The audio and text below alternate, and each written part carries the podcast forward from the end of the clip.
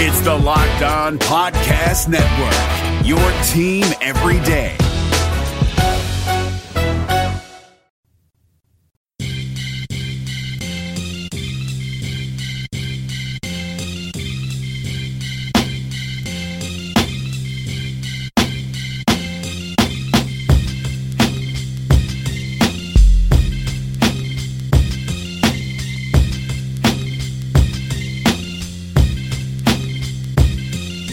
You are Locked On Blue Jays, your daily podcast on the Toronto Blue Jays, part of the Locked On Podcast Network.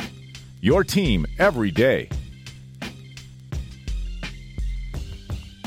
Hello, Blue Jays fans, and welcome to Locked On Blue Jays, your semi daily dose of Toronto Blue Jays talk directly into your headspace, part of the Locked On Podcast network of shows which you all should be very familiar with by now.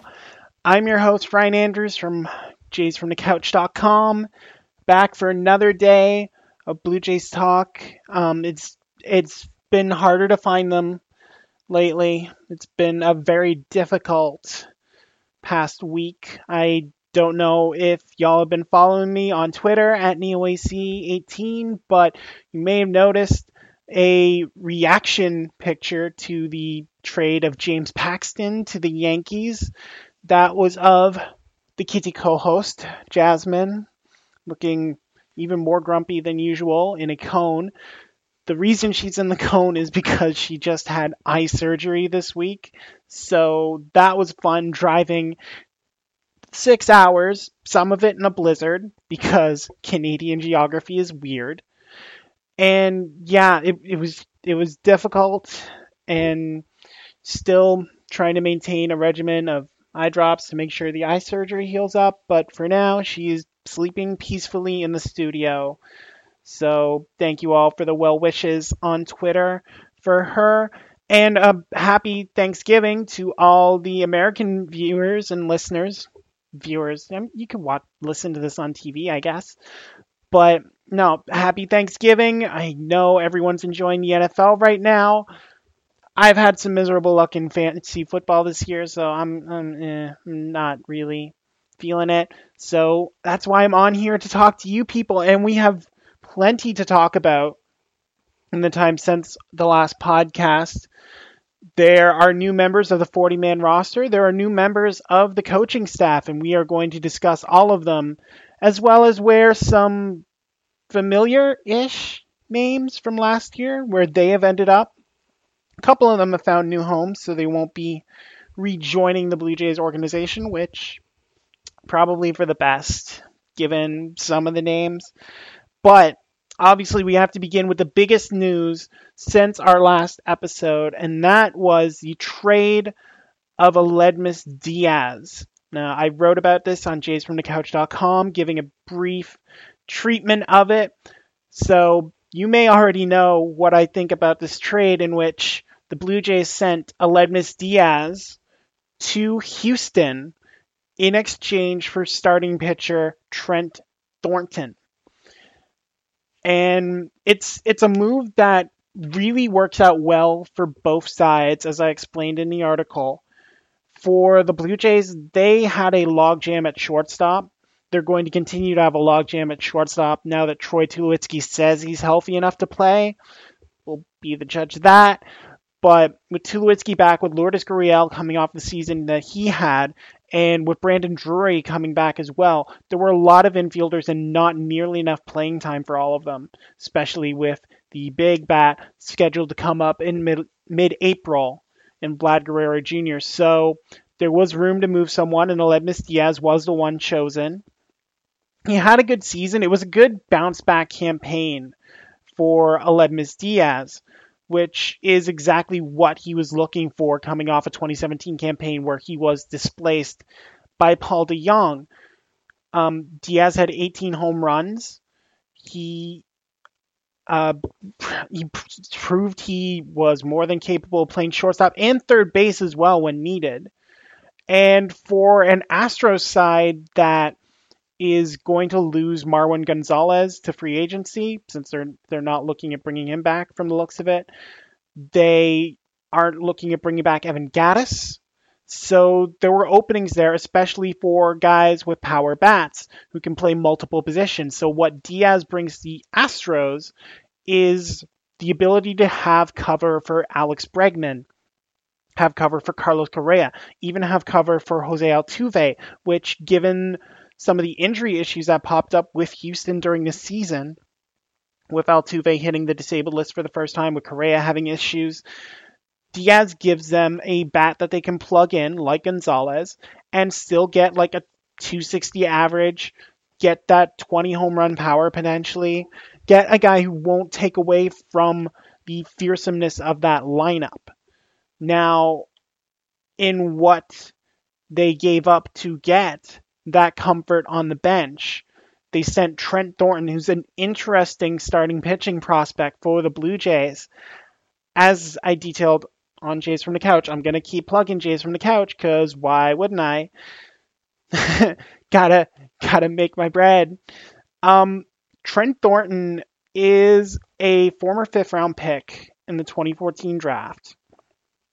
He he's out of North Carolina. Didn't play at the same time as Logan Warmoth, so just have to check that.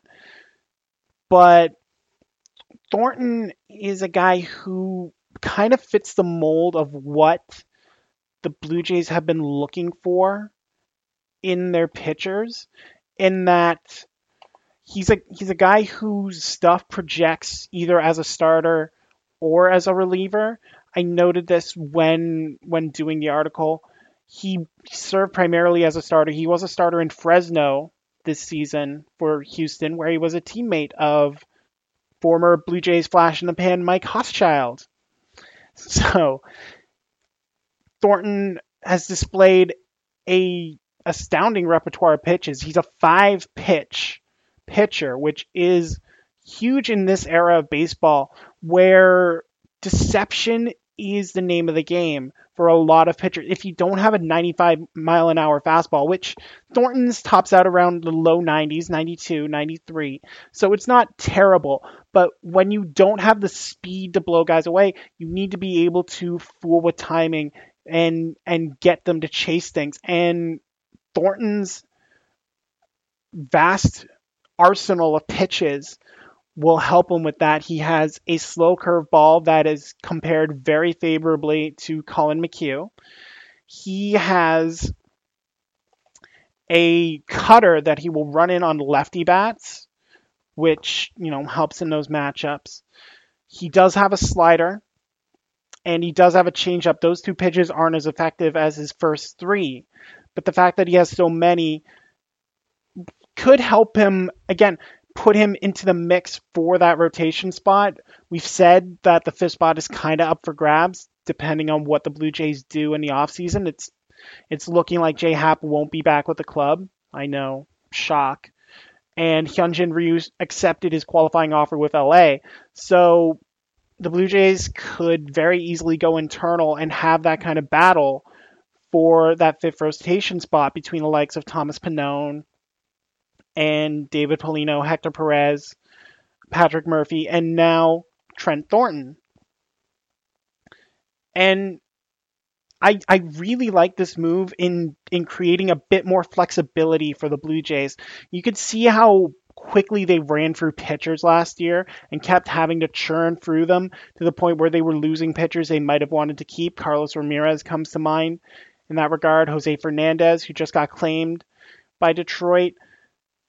By getting a guy like Thornton, who was going to be needed to be protected in the Rule 5 draft anyway. He was Houston's number 24 prospect, and they were not putting him on the roster. So by acquiring a guy like Thornton, they can just kind of stash in there. Even if he doesn't make the team out of spring training, that's a solid starter in Buffalo. He's a guy who had uh, a 4.42 ERA last season in Fresno, and that that's in a terrible league to pitch in. The PCL is murder on pitchers. So having a guy like Thornton come in and potentially bounce back and forth if a spot start is needed.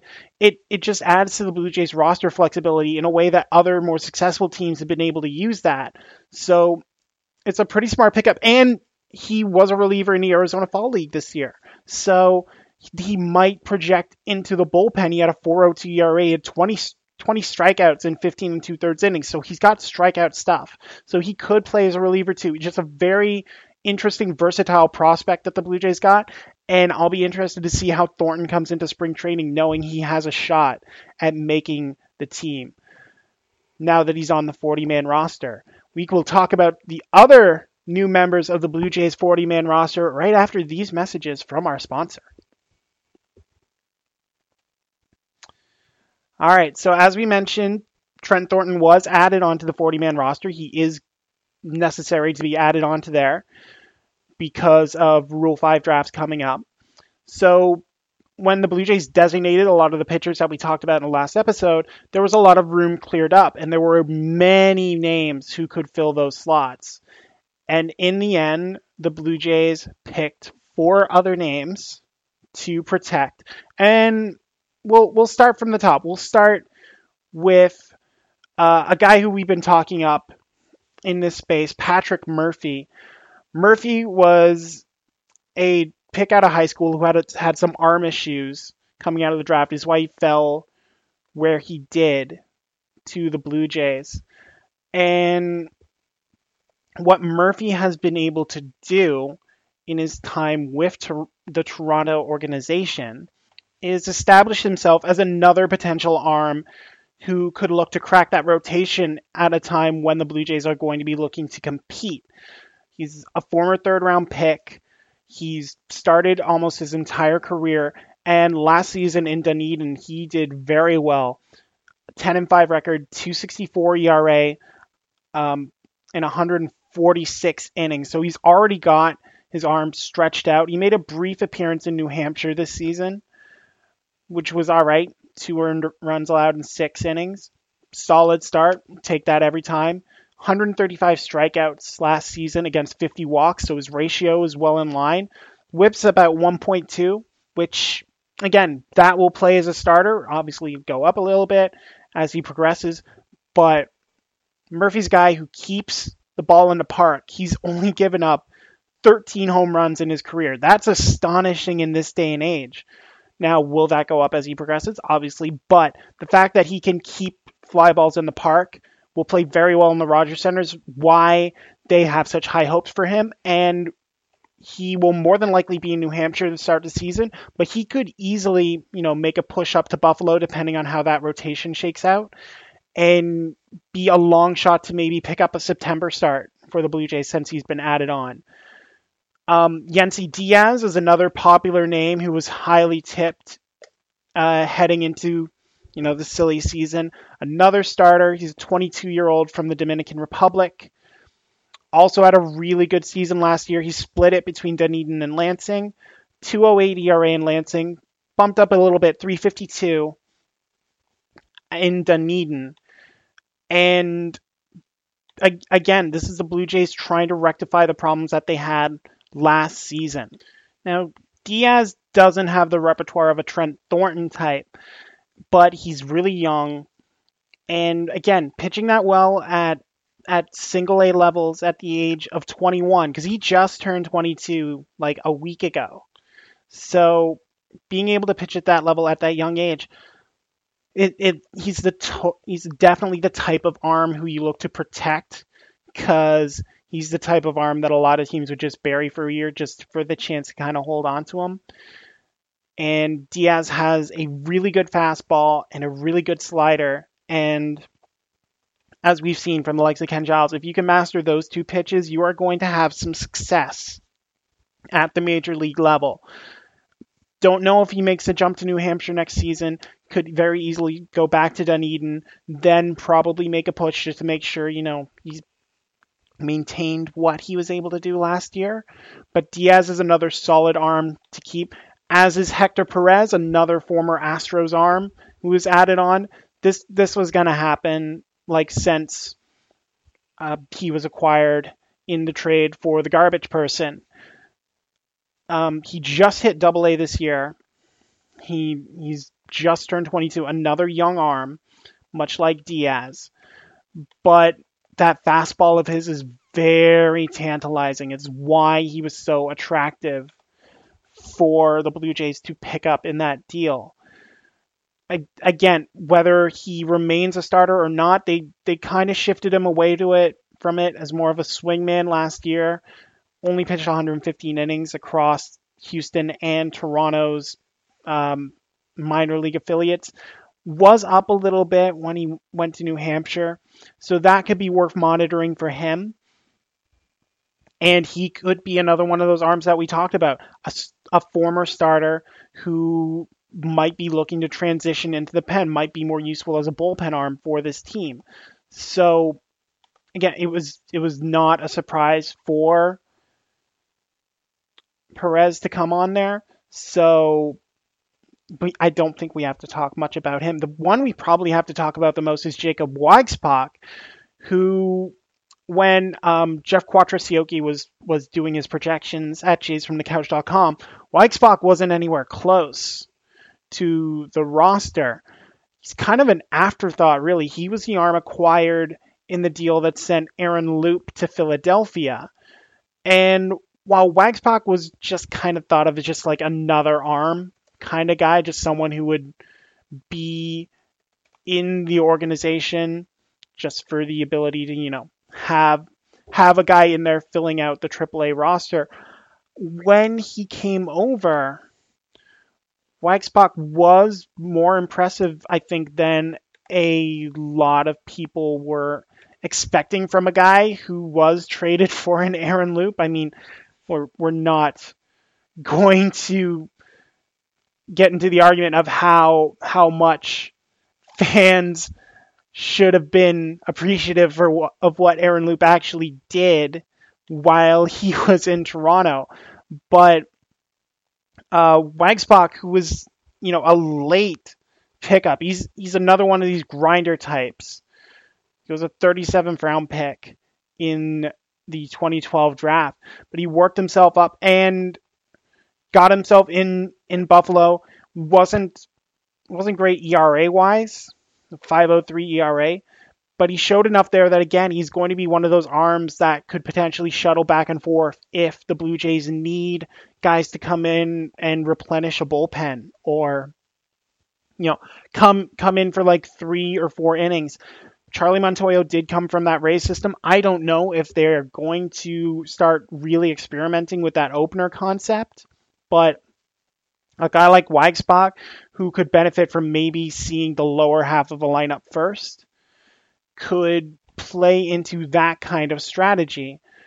And again, when Jeff Q was looking at him, his fielding independent pitching was good.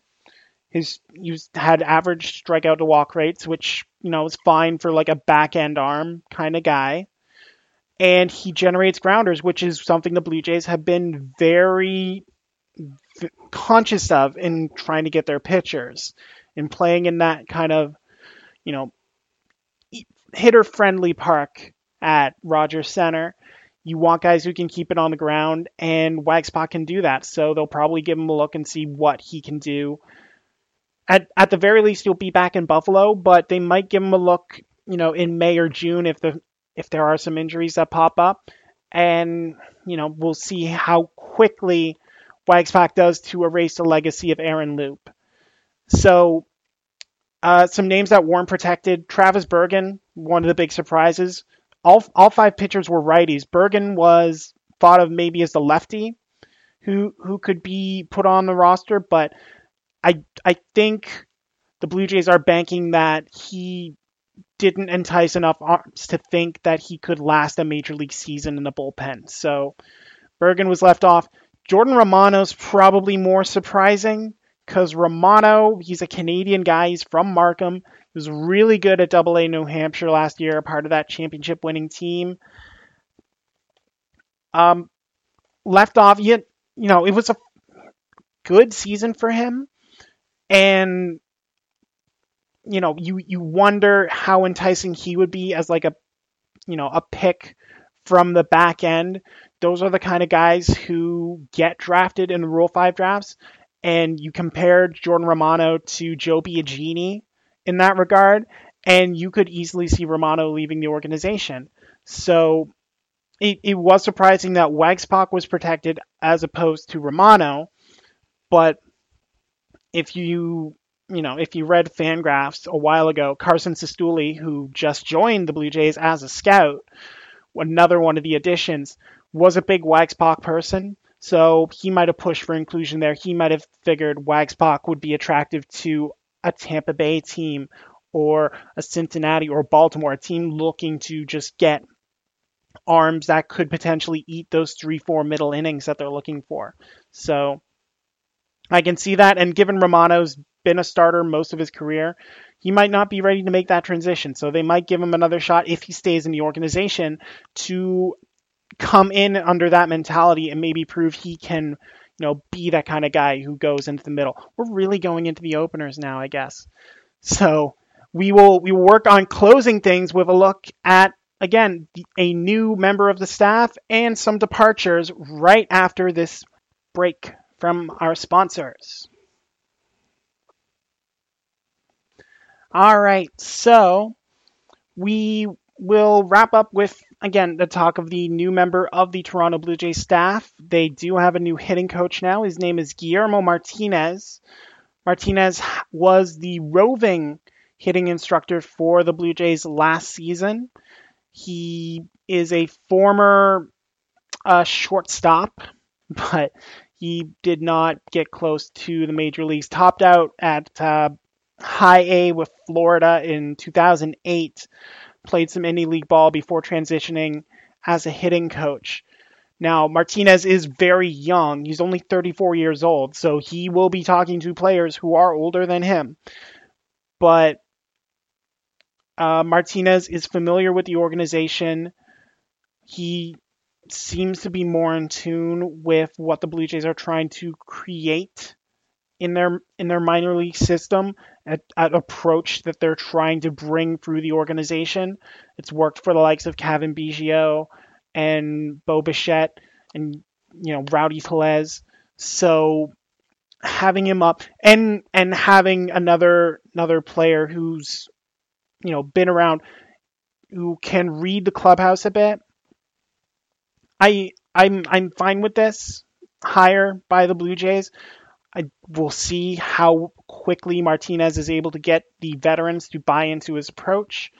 Probably won't matter with all the young kids coming up, but seems like a, a solid addition to the staff. Learned that Luis Rivera will be back, Pete Walker will be back. So that just leaves the first base coach opening. So we'll we'll see what happens there. Who might be able to come in and give a little more insight. The other thing with Martinez is with Dave Hudgens there, they don't need like an alpha hitting coach too. They need a guy who can help, you know, kind of ad- make adjustments like that. And because Martinez is familiar with the organization, makes sense. So that Hudgens Martinez combo should be able to do enough for the Blue Jays. Now, I said we would quickly go through some departures just to live up to the name of this podcast episode. Just hitting on some former Blue Jays who have gone elsewhere, starting with Gio Urshela, Toronto's first Colombian player at the MLB level. He is going to the Yankees on a minor league deal much less heralded acquisition than the other guy who they signed, who I wish was a Blue Jay and wish they did not have to face five times a year because they'll probably get no hit twice of those. So Urshela joins the Yankees, so they'll probably see him in Scranton Wilkes-Barre, I think, is their AAA affiliate. Whatever. Um, forgotten. As is Preston Guilmet, signed to a minor league deal by the Twins no one is sad that Guilmet will not be coming back. I I think he gave up more home runs than he got outs. I, I do not have his stats directly in front of me, but am I wrong? Do do we know how wrong I am there? It, it just was not a productive Blue Jays situation for Preston Guilmet. So no no hard feelings lost there. And finally, the aforementioned Mike Hauschild second Mike Hauschild reference of the episode. He goes to St. Louis on a minor league deal, likely be hanging out in Memphis for them, serving as just kind of utility arm there. I I don't know if he'd get back up to the major leagues, but he'll always have that one night in Seattle, and for that we thank him. So yeah, that brings us to the end of this episode of Locked On Blue Jays.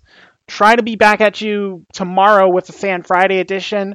Going to put up a poll tonight to see what you people think about certain things. So be on the lookout for that. Check it out at Locked On Jays. That's the official Twitter for this podcast. Also on Instagram too. So if you're on, on Instagram, check it out there. Follow me on Twitter at NeoAC18. That's NeoAC18. And you know, like I said, I'll put that poll up and we'll we'll try and have some fun talking about it while the snow comes down because you know winter's here and it's long and baseball's only been gone for three weeks and I still miss it. So be happy to relive some summer memories with y'all. So be on the lookout for that. Check out all the fine coverage at jaysfromthecouch.com, getting you ready for any moves that the Blue Jays might make, any moves that you think they might make, which we might talk about a little bit. But anyway, thank you for listening to today's episode and for everyone here as part of the Locked On Podcast Network and Locked On Jays. I've been Ryan Andrews. Thank you all so much for listening to today's episode, and y'all take care.